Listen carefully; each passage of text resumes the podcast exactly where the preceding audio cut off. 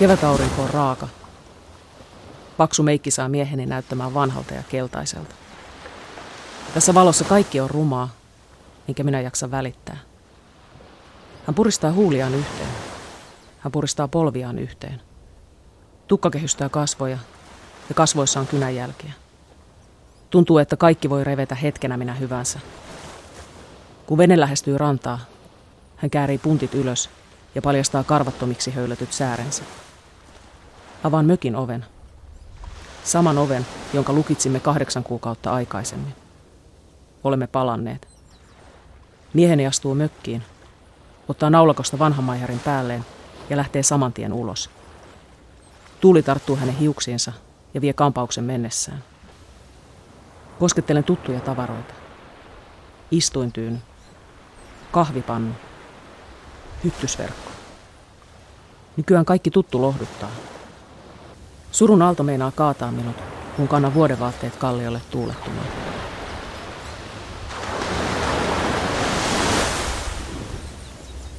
Ennen kuin mieheni katoaa on yksi lause tästä kirjasta ja se on myös romaanin nimi, niin oliko se itsestäänselvän nimi heti vai oliko muitakin vaihtoehtoja?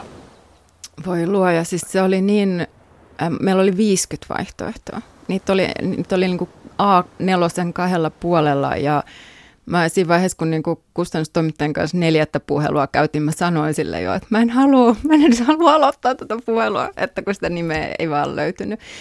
Joo, siis työn nimenä mulla oli pitkään, että mieheni ei ollut Intia. Mutta sitten, koska tämä niinku, rinnastus tavallaan tuli niin ilmeiseksi myös siellä tekstin tasolla, niin se tuntui vähän jotenkin, se, se, se niinku, tavallaan paljasti sen kirjan jotenkin asetelman jo. Oliko toi lause, joka aloittaa muistaakseni yhden luvun kirjassa jo ennen, ennen kuin siitä tuli kirjan nimi? Se on ensimmäinen juttu, mitä mä oon itse asiassa kirjoittanut siihen käsikirjoitukseen. Sitten kun mä aloin kirjoittaa tuota niin kuin romaania, niin se oli ensimmäinen asia, minkä mä kirjoitin, oli se mun entisen puolison niin kuin ruumiin kuvaaminen. Ja se on se osio, joka alkaa tuolla lauseella. Selja Hava, sun aiemmat kirjat on Eksyneen muistikirja vuodelta 2010, seitsemän vuoden takaa ja sitten Taivaalta tippuvat asiat parin vuoden takaa. Kun mä oon näitä kirjoja lukenut, niin mä tätä, tällä kerralla ajattelin, että mä luen tietenkin teemojen kautta ja mä löysin tämmöisen katoamisen teema tässä uudessa ennen kuin mieheni katoaa, aviomies häviää fyysisesti ja sitä myötä myöskin henkisesti sitten aviovaimolta, kun hän tajuaa tämä aviomies, että ole aina halunnut olla nainen, mutta aiemmissa romaaneissa muisti katoaa, ajantaju katoaa päähenkilöltä, äiti kuolee ja katoaa lapsen elämästä ja rakkaus katoaa sitten parisuhteesta. Oletko itse huomannut, että sulla on tämmöinen katoamisen teema romaaneissa? Vai onko tämä vaan lukijan päässä? Mä oon ehkä, ehkä niin kuin käyttänyt sanaa menetys jotenkin, että se on, kun mä kirjoitin sen eka romaanin, eksyneen muistikirjan, niin mä tajusin, että se jotenkin, se lähti tulemaan ihan semmoisella valtavalla tunne, tunteella, joka liittyi siihen menettämiseen. Ja, ja mä en oikein tiennyt, mistä se niinku tulee ja olin hämmentynyt siitä vähän, mutta jotenkin vaan ajattelin, että no ilmeisesti tämä oli asia, joka mun piti kirjoittaa pois. Ja sitten aloin seuraavan kirjan ja yllättäen jotenkin huomasin, että tämä menetysasia niin kuin ei, ollut, ei ollut nyt sitten ihan tyhjentynyt. Eli ei se ole semmoinen, eihän, eihän kirjoittaessa itse niin kuin mieti tuollaisten käsitteiden kautta välttämättä sitä työtä, mutta eikä mulla itselläni ole esimerkiksi semmoista tarvetta niin kuin jotenkin psykologisoida sitä mulle, että mistä se, mistä se tulee. Enkä mä tiedä, tulenko mä kirjoittamaan seuraavan kirjan jälleen menettämisestä tai katoamisesta mutta ei, se, ei sitä tarvitse sitä kautta lähteä rakentamaan. Sitten toinen teema, joka mun mielestä toistuu, on sattuman merkitys.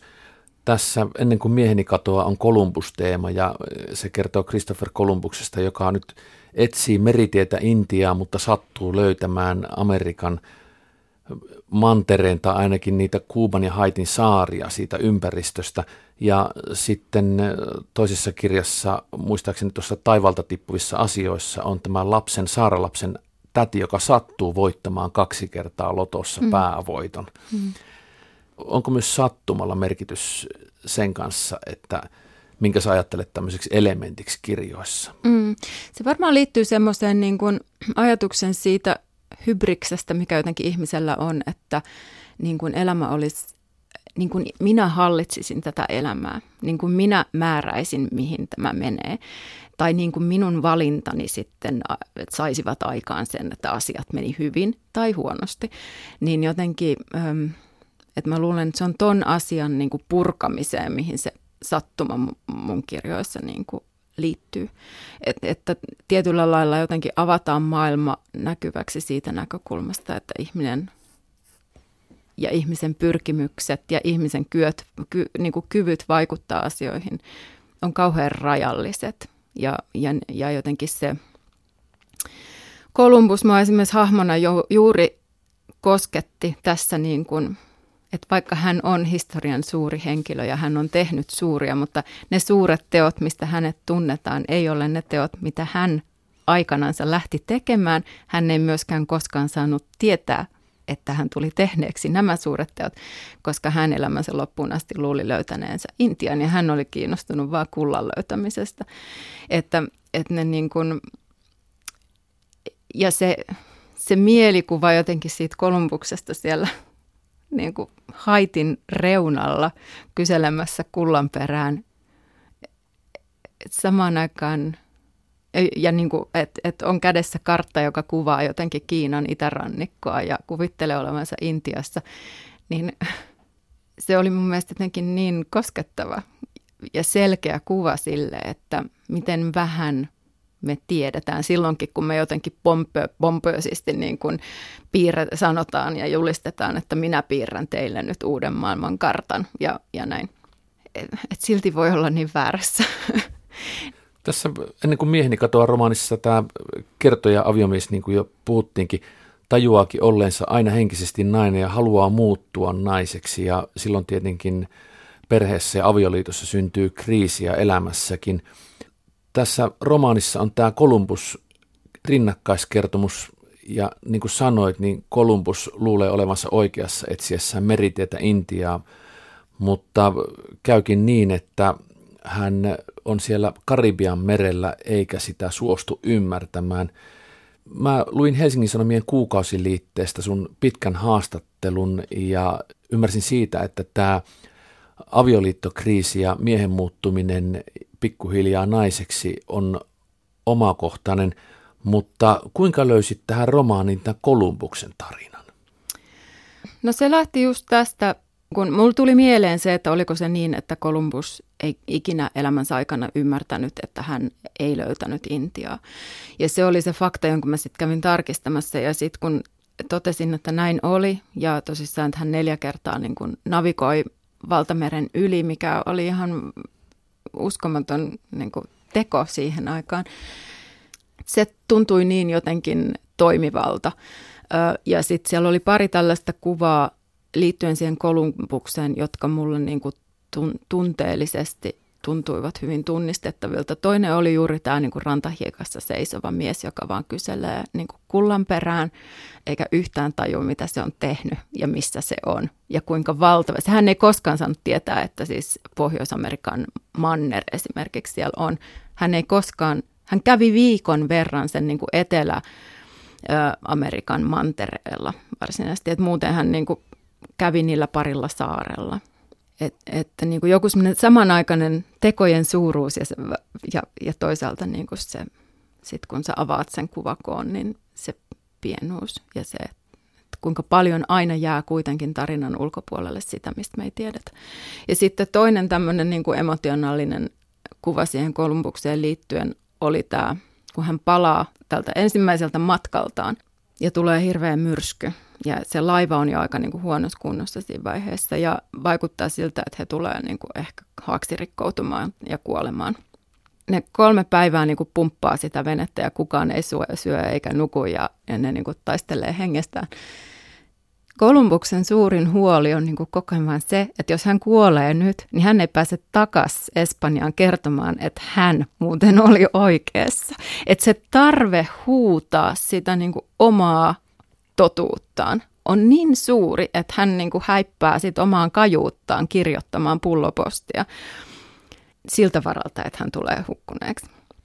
Tämän häpeällisen tunteen niin kuin siitä, että minä haluan nyt kertoa, miten tämä juttu oli. Niin sen mä jotenkin tunnistin, että se, se Kolumbuksen huuto on jotenkin tämän kertojan huuto myös, että hän huutaa sitä omaa totuuttaan. Ja samaan aikaan se ei ole niin, ja se on ehkä niin tärkeää myös sanoa, että että vaikka siellä huutaa se Kolumbus ja siellä huutaa tämä kertoja, että löysin Intian ja että minulla oli mies, niin tuo kirja ei niin kuin huuda sitä samaa asiaa, että tavallaan se kirja jotenkin avaa sen laajakuvan siihen ympärille. Ja hyvin herkän ja yksityiskohtaisen ja pienen ja intiimin Kolumbuksen päiväkirjamaisesta kerronnasta ja tämän kertoja äänen, tämän naisen tavasta hahmottaa pikkuhiljaa sitä, mitä on tapahtumassa. Ja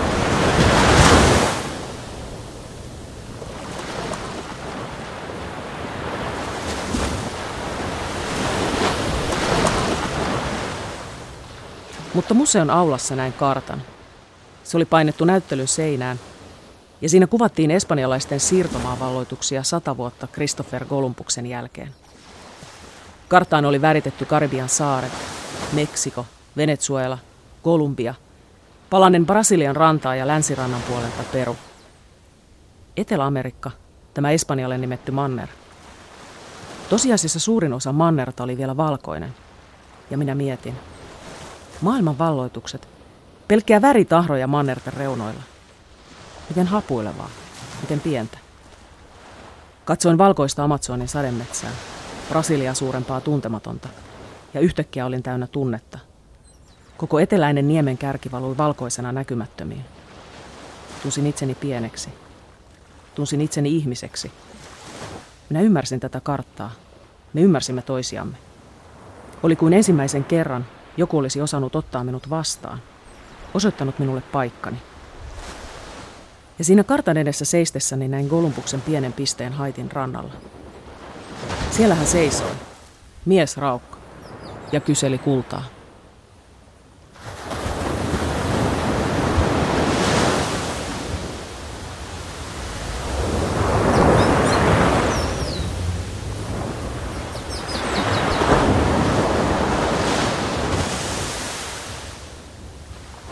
Tämä romaani, voisin sanoa, että tämä on noin reilu 200 sivunen, mutta en tiedä onko se, koska tämä on sillä tavalla erittäin harvinainen ja ainakin mulle ensimmäinen romaani, josta puuttu sivunumerot. Ja mä ensin sitä hätkähdin ja sitten oivalsin ainakin lukijana sen, että tässähän on tämän teeman kanssa, katoamisen kanssa kysymys, että, ei, että aika ja paikka häviää – ja myöskin sitten Kolumbuksella on väärä, väärä mittakaava koko maapallosta mm. ja tällä kertojanaisella on paikka hukassa, että minkälainen tämä maailma on ja missä on hänen paikkansa siinä, kun tässä käy niin kuin käy. Ja mä ajattelin, että tämä on, mitä pitemmälle tämä romaania luki, sitä nerokkaammalta tämä ratkaisu jättää sinu, sivunumerot tuntu koska sitten kun jossain vaiheessa oli pakko lopettaa romaanin lukeminen vaikkakin vain pieneksi aikaa, niin mä ajattelin, että löydänkö mä enää siihen samaan kohtaan ja millä mä siihen löydän ja missä mä olin. Ja tuleeko joku, että aloitanko mä kohdasta, jossa mä olen ollut jo, tai että olenko mä, harpaanko mä ja menen jonnekin ja multa jää jotain näkemättä, mä en sitten enää ymmärräkään, että mitä kaikkea tässä romaanimaailmassakaan on tapahtunut. Oliko tämä sivunumeroiden poisjättäminen kirjailija Selja Ahava, sulle loppusuora oivallus vai tuliko tämä kirjoitusprosessi aikana jo? Se oli mulla aika varhaisessa vaiheessa jo mielessä. Me myös tehtiin tota kirjan taittoa graafikon kanssa yhdessä aika, ja, ja tota, se ajatus siitä sivunumeroiden pois jättämisestä oli mulle jotenkin tärkeä. Se juuri liittyy tähän kokemukseen, että ei myöskään tiedä jotenkin että tavallaan, että kuinka pitkällä tässä tarinassa olen. Ja niin kuin, koska se on myös se tun- ja joku semmoinen valtamerellä olemisen kokemus siitä, että kun häviää se yksi manner selän taakse ja sitä seuraavaa ei vielä edessä näy, niin on kauhean vaikea jotenkin paikantaa itseänsä mihinkään. Siitä jätettiin myös siis lukunumeroinnit pois ja sitten siinä ei ole omistuksia eikä kiitoksia eikä mitään, että se oli kaikki mulla jotenkin aika olennaista. Että, Kirjoititko ilman sivunumeroita? En, en, mutta en tiedä nyt, että tietty se Word-tiedosto, joka mulla koneessa on, niin, niin kuin se on eri juttu kuin toi, että mä en myöskään tiedä montako sivua siinä nyt on, eikä Tämä, mistä sanoit, tämä lukujen jakaminen niin, että niillä ei ole erillisiä nimiä ja muuta. Tässä on sellainen hieno ratkaisu, että tässä on saarten nimiä, irrallisia sanoja, jotka liittyy tähän avioliittoon ja perheelämään. Ja sitten nuo saaret liittyy Kolumbuksen matkaan. Ne on espanjankielisiä saaria, jotka Kolumbus sitten nimeää, jotka myöhemmin, jos oikein ymmärsin, niin ei niillä nimillä edes niitä saaria enää kutsutakaan, mm. eikä ne paikalliset tietenkään kutsunut koskaan. Mm. Tämä on sillä tavalla hieno ratkaisu, että ainakin mä menin niiden varassa sitten eteenpäin ja oletin, että nämä saaret löytyvät kohta tässä Kolumbuksen matkassa ja joskus kävi niin ja joskus en niitä saaria sitten löytänytkään siitä, mm. siitä tekstistä. Mulle tuli myös tämmöisiä modernin kuvataiteen yleensä aikaansaamia tunteita tästä, kun jotkut luvut on jaettu niin, että siellä on pelkkää katkoviivaa sillä sivulla. Ja katsoin niitä ja sitten katsoin niitä lukujen välissä olevia sanoja ja ne ilman, että niillä on keskinäistä suhdetta toisiinsa, niin alkavat muodostaa merkityksiä. Kun sä olit itse kirjailija tämän ennen kuin mieheni katoaa romaanin kirjoittanut, niin tekee mieli kysyä, kun näin kasvotusten tavata, että minkälainen suhde sulla on kuvataiteisiin? Joo, mulla on läheinen suhde kuvataiteisiin se on ehkä just se, että kun itse työskentelee kielen ja käsitteiden ja käsitteellistämisen kanssa niin läheisesti, niin mä koen esimerkiksi tanssin ja kuvataiteen semmoisina helpottavina ja inspiroivina muotoina, että niistä se kieli ja kielellistäminen usein puuttuu ja se niille myös sallitaan. Mä oon asunut Lontoossa monta vuotta ja se oli jotenkin äh, tärkeä osa sitä elämää siellä, että, että mä kävin säännöllisesti katsomassa näyttelyitä.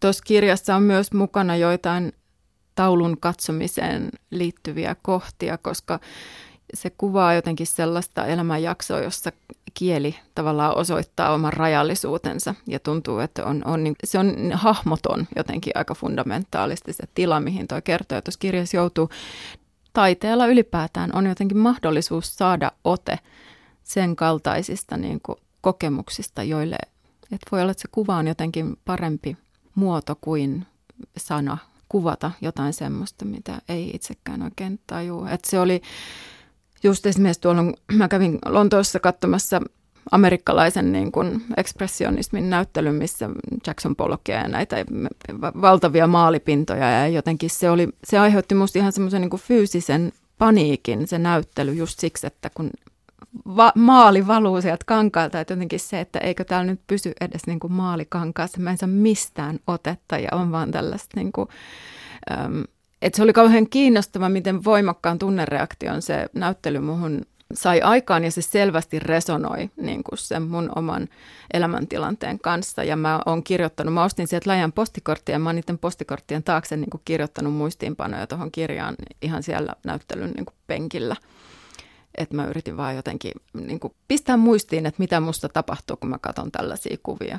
Ja että selvästi mä en halua tällaisia kuvia nyt. Ja se, ja se on tuossa kirjassa se kohta, se, ja se kertoja jotenkin sanoo, että nyt mä haluan niin kuin, alankomaalaisia asetelmia keskiajalta, että tuokaa niin kuin tumma seinä ja tavaroita, jotka ei kuole pois eikä ole liikahtanut 500 vuoteen mihinkään. Toinen asia, joka liittyy jännään tekstin käyttöön, joka liittyy sitten myöskin tällaiseen, että miten sivulla on vain vähän, mutta kuitenkin paljon. Tämän romaanin jotkut sivut lähenee mun mielestä tai jopa on niin kuin runoja, siellä on vain yksi lause.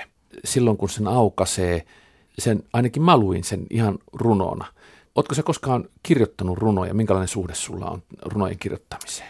En ole ikinä kirjoittanut runoja. Että ehkä draama, draamateksti oli jotenkin mun, ehkä mua viehättää siinä se sama asia kuin runoudessa, että, että sillä tilalla lauseiden välissä ja sanojen välissä on niin suuri ja aktiivinen merkitys. Varsinkin näytelmätekstin kanssa niin ollaan paljon tämän asian kanssa tekemisissä ja kyllä se mun draamatausta niin kuin näkyy esimerkiksi tässä niin aika selkeästi mun proosatekstissä, että mä mietin tosi paljon sitä, minkä mä jätän pois ja että sillä, sillä on niin kuin suuri merkitys ja tässä kirjassa ehkä niin kuin erityisesti vielä. Et, ja se, se on tuossa graafisessa ihan tai, taittoratkaisuissa ja muissakin läsnä, mutta se on myös sisällössä ja niin kuin, tavallaan niissä ihan eettisissä kysymyksissä, mitä sen sisällön niin kuin rajaamiseen ja poisjättämiseen esimerkiksi tulee.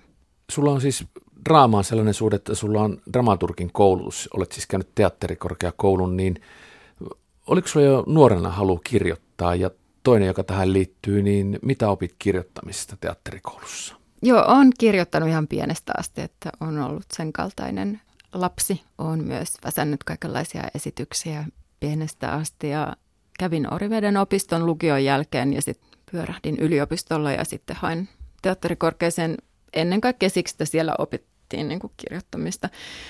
Sitten kun mä sinne menin, niin siellä itse asiassa ei opetettu kirjoittamista, koska silloin oli ehkä vallalla enemmän tämmöinen niin kuin, teatterin tekemisen tapa, missä dramaturgit ohjaa ja ohjaajat kirjoittaa. Sitten Pirkko Saisio tuli meille professoriksi mun toisena vai kolmantena opiskeluvuonna. Saikki kyllä rohkaisi minua ja monta muutakin dramaturgiaa kirjoittamaan ja et, et se on varmaan osaltaan vaikuttanut siihen, että on aika paljon mun, mun ikäisiä kirjailijoita, joilla on dramat, dramaturgikoulutustausta.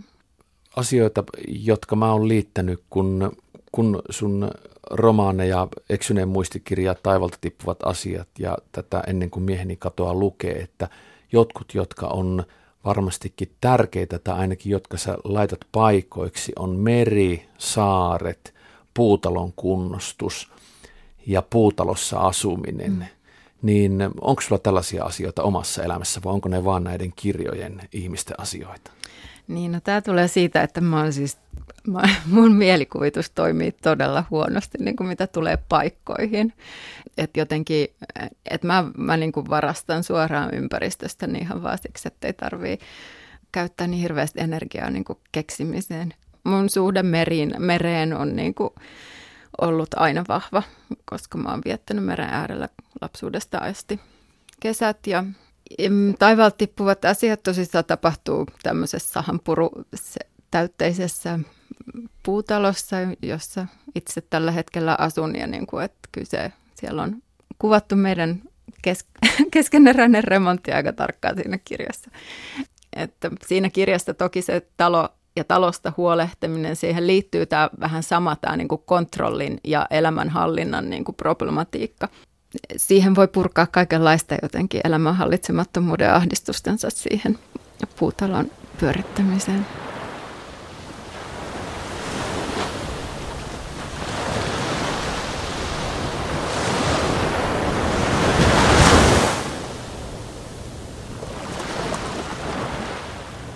Sanat pettävät. Etunimet, substantiivit ja vieraiden kielien pronominit ovat kaikki yhtä miinakenttää. Miten puhua, minä, sinä, hän, joka kerta kun sanon entinen mies, aivoissani räjähtää. Entinen mies. Entinen mies. Entinen mies. Nykyinen nainen. Entinen mieheni on nykyinen nainen, mutta entinen mieheni ja entinen mies. Eivät verbitkään osu. Eronnut, kadonnut, kuollut. Ei olemassa oleva ollut. Ei ollutkaan. Ei koskaan ollutkaan. Haluaisin puhua hänet imperfektiin. Haluaisin väittää hänet kuolleeksi. Välttelen sanomasta olemme eronneet, koska ero on tässä tarinassa vain pieni sivupolku, jälkijäristys. Mitä niin pieneen sanaan edes mahtuu? Kolmeen vaivaiseen kirjaimeen.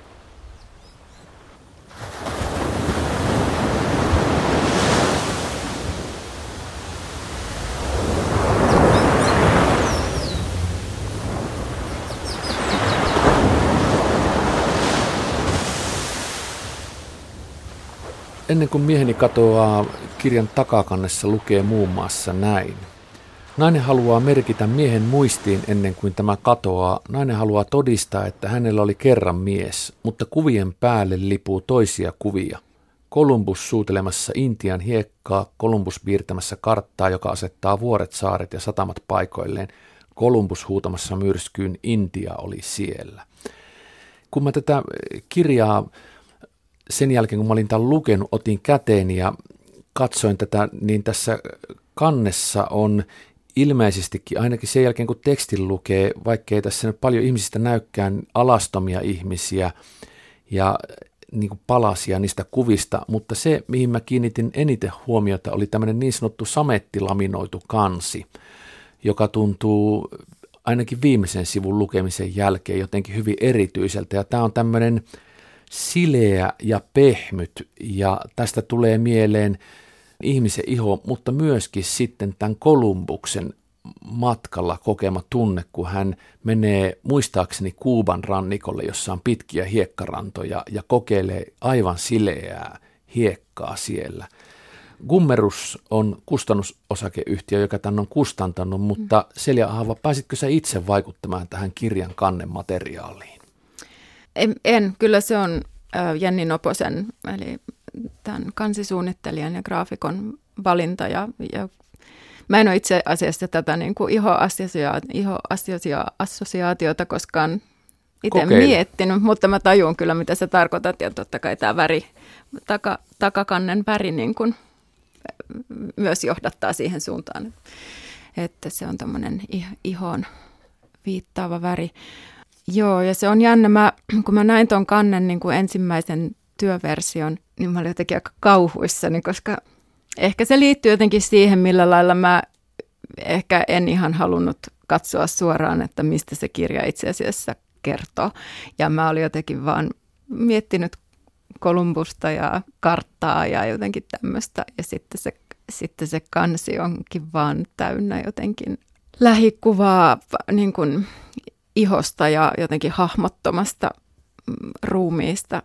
Että mulla kesti jotenkin hetke tulla sinuiksi ton kannen kanssa, mutta ja sittenhän tuossa on tuo tietty tuommoinen hahmottomuus ihan siinä, millä lailla noi nimet, sen kirjan nimi ja mun nimi on aseteltu siihen, että sä et ihan heti se ei ole ilmeistä, että missä järjestyksessä noi sanat kuuluu lukea.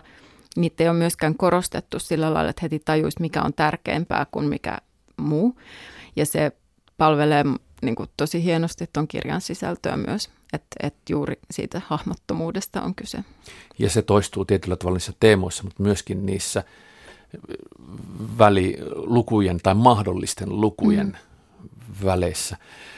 Oliko se sun oivallus silloin, että sä laitat ne myös niin sisään sitten, kun sä olit nähnyt tuon kanne, vai tuliko se jo kirjoittaessa? Ei, kyllä ne oli kirjoittaessa jo nämä listat No, mä tykkään listoista muutenkin, että niitä on jokaisessa mun kirjassa niitä listoja vissi. Ö, mutta tämä siellä kulkee siis jo näiden niin kuin tekstiosuuksien välistä tällaisia väli, välisivuja, missä on listattu toisaalta tämän niin kuin miehen yksityiskohtia, jotka on katoamassa. Ja, ja sitten, sitten toisaalta näitä Kolumbuksen nimeämiä paikkoja. Ja ne, ne vähenee vähän ne niin kuin rivien määrät kirjan loppuun kohti ja sitten lopussa ei ole jäljellä enää mitään, että siinä on semmoinen selkeä kuljetus niissä. Että ne on jotenkin kummatkin sellaisia asioita, mi- mihin, mitä me pidetään niin kuin pysyvinä. Että minä annan nämä nimet ja minä kerron millainen sinä olet. Ja, ja jotenkin kirja, kirja kuvaa niin kuin näillä kahdella tasolla tavallaan sellaista ajanjaksoa, jossa, jossa tällaiset pysyväksi uskotut nimilaput jotenkin murenee pois. Siellä lopussa on sitten semmoinen, missä Columbus niin sanoo, että nä, nämä kaikki nimet minä annoin ja yksikään niistä ei pysynyt. Ja sitten on semmoinen pitkä, pitkä lista ja se on, mä, mä niin liikutun siitä aina vaan ja se ei ole mitään muuta kuin siis listaa espanjankielisiä äh, saarten nimiä. Mutta kaikki se katosi tavallaan, vaikka toisaalta ne saarethan siellä edelleen on. No, mutta jotenkin tämä meidän, me, meidän halumme jotenkin määritellä, mitä se on, kuka sinä olet, kuka minä olen ja mitä, mitä nämä saaret ovat, niin ne on aina jotenkin hetkellisiä ja kestävät vain sen aikaa, kunnes kartta piirretään jotenkin uusiksi. Tämä Christopher Columbus on tässä toinen päähenkilö tämän naisen lisäksi ja hänen Kolumbuksen ääntä kuullaan myös päiväkirjamaisesti ja osa tästä naisen tekstistä kertoja äänestäkin voisi olla päiväkirjamaista tai ainakin sellaisena mä sitä luin.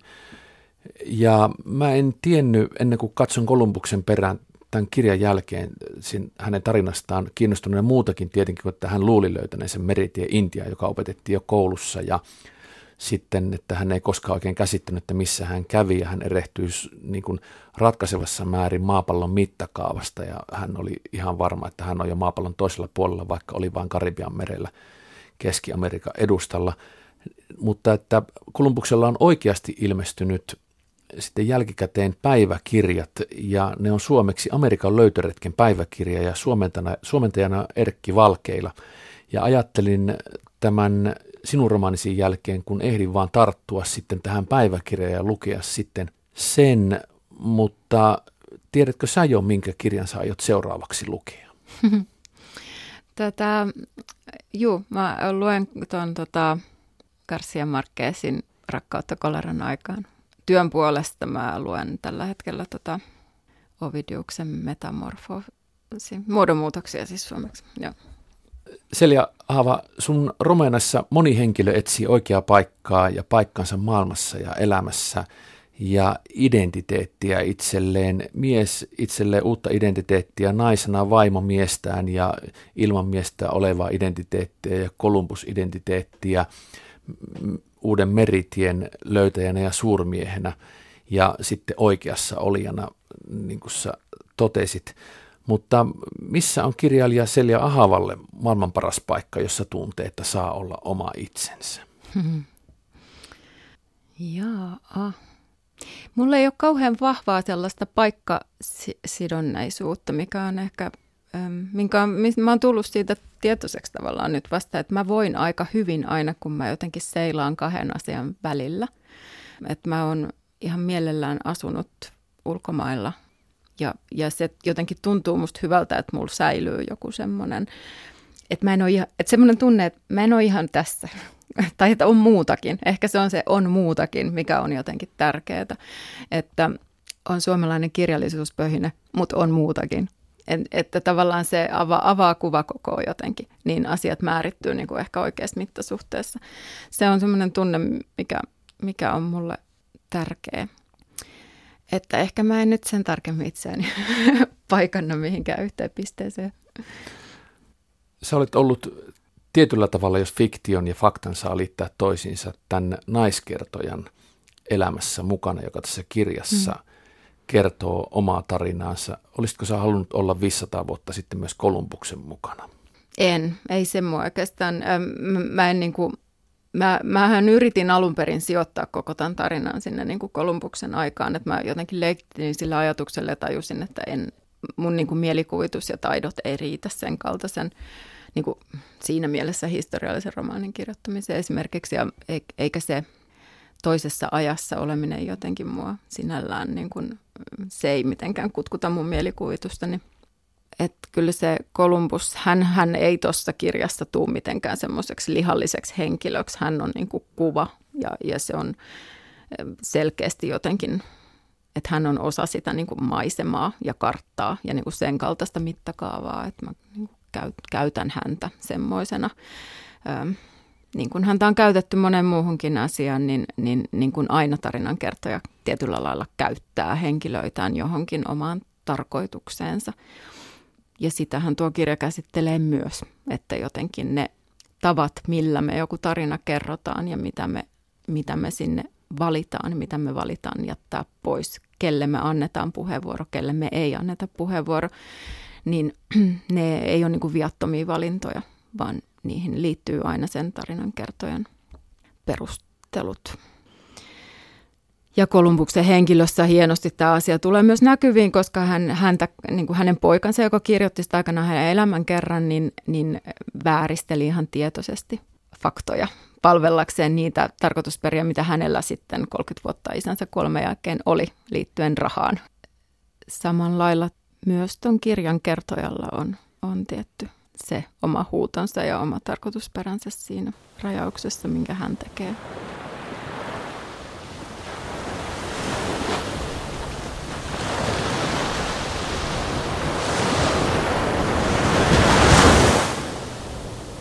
Oli meri, oli tuuli, oli aika. Oli puolituntinen lasissa, kartaviiva paperissa, madoreijat laivan pohjassa. Tämä kaikki käytiin jo läpi. Mitä yritän siis sanoa? Oli meri, oli tuuli, oli aika. Oli pöytä, oli keittiö, oli mies. Ei ollut mitään. Ei ollut mitään. Oli Intia, jokin Intia ilmeisesti oli, vaikka karttoja katsomalla en vieläkään ymmärrä, mitä sillä tarkoitettiin. Kolumbus puhui Intiasta ja tarkoitti Kiinaa. Marko Polo puhui Intiasta ja tarkoitti vähän mitä milloinkin. Intia oli Intia, mutta Itä-Afrikka oli taka-Intia. Ja Taimaakin oli Intia. Ja Kiina oli Mongolia. Ja Länsi-Intia kulkeutui Amerikkaan. Ehkä Intia ei ollutkaan kartalla. Ehkä se oli vain paikka, josta mausteet, kulta ja kankaat tulivat. Nimet muuttuivat, joet liikkuivat. Intia oli adjektiivi.